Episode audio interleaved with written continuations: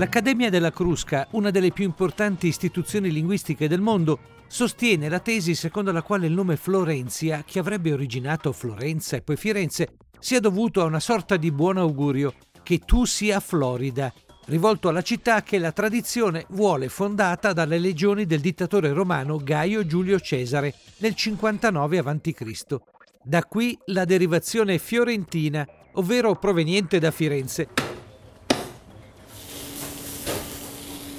Come uno dei piatti più famosi della cucina toscana, la bistecca di vitellone o scottona con l'osso e cotta al sangue, un taglio particolare del manzo, con la zona di lombata a metà tra schiena e parte della coda, il mezzo osso a forma di T che separa filetto da controfiletto. Gli inglesi la chiamano T-bone steak e proprio a loro si dovrebbe il nome bistecca, beef stick, ai cavalieri ospiti della famiglia Medici il 10 agosto, giorno di San Lorenzo. A Firenze sicuramente non si può non parlare della bistecca alla fiorentina e a me piace un po' il sangue, diciamo, accompagnata sicuramente da, da un buon Chianti. Lui è l'ex attaccante Paolo Monelli, ha esordito in Serie A con la Fiorentina 1981-82, che alla vigilia del mondiale vinto in Spagna dall'Italia di Bierzot ha chiuso il campionato al secondo posto, scudetto mancato dai Viola per un solo punto. Ciao, sono Paolo Monelli, un saluto affettuoso a tutti gli amici di Italia Football Club. Italia Football Club, un programma di Vito Romagnello. Il numero tondo è senza decimali e termina con lo zero. Per riassumere la stagione di A 1981-82 ne bastano tre. 80, come le edizioni della massima serie. 50, come i campionati a girone unico. 20, quanti gli scudetti conquistati dalla Juventus alla vigilia del Mondiale spagnolo. E anche la prima volta che sulle maglie dei calciatori compaiono gli sponsor.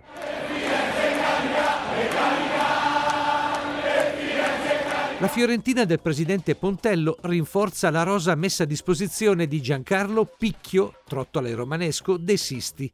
Arrivano Vierk, e Graziani, che parteciperanno alla spedizione azzurra di Berzotto in Spagna con il giovane Massaro, prelevato dal Monza insieme a Paolo Monelli. Abbiamo vissuto diversi anni sia nelle giovanili che anche in prima squadra, poi siamo andati insieme a Firenze nel lontano 81, siamo stati 4-5 anni insieme, poi lui è andato al Milan, abbiamo preso strade diverse. È rimasto, sì, non è, ultimamente non è che abbiamo un grande rapporto nel senso che non ci vediamo quasi mai, però diciamo, l'amicizia e la stima è rimasta sempre la stessa. Il 4 ottobre 1981 a Catanzaro, Paolo Monelli esordisce in Serie A con la Fiorentina, prendendo il posto del centrocampista argentino campione del mondo Bertoni, subito dopo il suo gol del 2-0. È la stagione in cui conosce il calcio vero, mette insieme 13 presenze e capisce cosa vuole dire giocare in una grande piazza come Firenze. Il calcio a Firenze è seguitissimo, è sempre una tifoseria appassionata.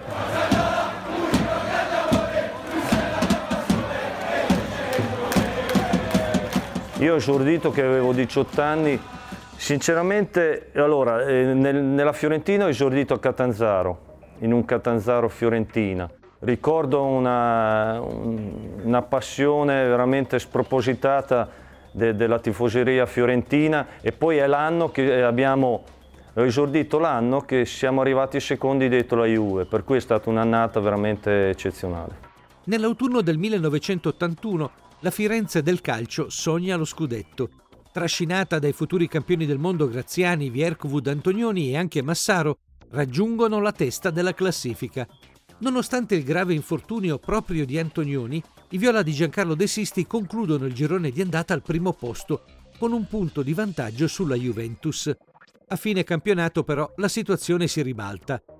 All'ultima giornata la Fiorentina pareggia a Cagliari e i bianconeri vincono su rigore a Catanzaro, aggiudicandosi il ventesimo titolo e la seconda stella. Grande entusiasmo un po' tutto il campionato, è una grossa delusione la partita finale perché noi, mi ricordo, pareggiamo a Cagliari, la Juventus vinse a Cantanzaro e per un punto non, non vincemmo lo scudetto. A proposito di tricolore, nell'anno del suo primo scudetto il Napoli perde solo tre partite, una di queste a Firenze.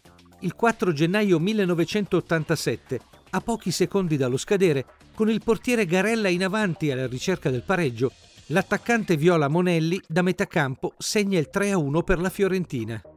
Ne parlano ancora adesso dopo 35 anni e credo di essere ancora il recordman del gol da più lontano in Serie A e, contro il Napoli e credo che sia un ricordo che mi rimarrà dentro di me ma anche un po' nella storia.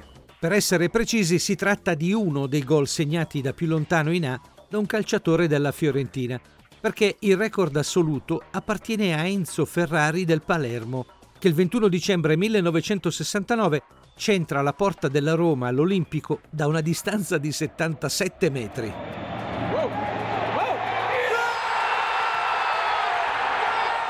Con Paolo Monelli abbiamo rivissuto la splendida stagione della Fiorentina 1981-82, quella arrivata a un solo punto dallo scudetto. L'ex attaccante viola ha anche ricordato il suo piatto preferito da quelle parti, la bistecca, che porta il nome anche della squadra di calcio cittadina. Firenze è una città che di calcio vive in maniera spasmodica, cioè noi la nostra identità è la Fiorentina la Fiorentina è Firenze. E quindi di conseguenza parli di Fiorentina come squadra di calcio, entri in un contesto che poi raggruppa tutte le priorità di Firenze, fra cui la tavola. Quindi per noi parlare di noi si, parla, si fa la partita a carte, si mangia, si mangia insieme, però si parla di Fiorentina. Quindi la, la Fiorentina intesa come squadra di calcio entra sempre in, in qualsiasi discorso giornaliero che un, che un fiorentino può fare. E nessuno si può ritenersi fiorentino se non sta per la Fiorentina, perché non esistono fiorentini che stanno per altre squadre. Alessandro Gozzi è uno storico oste di Firenze. La carne è la regina di tutti i tagli, si chiama Fiorentina perché fu, furono i beccai fiorentini che ora siamo i macellai che inventarono il taglio. Il pane noi l'abbiamo sempre usato senza sale, l'olio e il vino sono quattro pilastri. I Chianti per noi rappresenta il calore, rappresenta la famiglia, rappresenta lo stare insieme, la convivialità, il, eh, cioè, il, il gotto di vino, da noi usa sempre dire si fa un gotto di vino, per noi è, è vita, è vita pura. Noi senza vino, senza pane, senza olio non si potrebbe campare. Grazie al cuoco Alessandro Gozzi ci mettiamo in viaggio verso nuove città per giocare. Ciao Italia, ci sentiamo in giro. Italia Football Club, un programma di Vito Romagnello.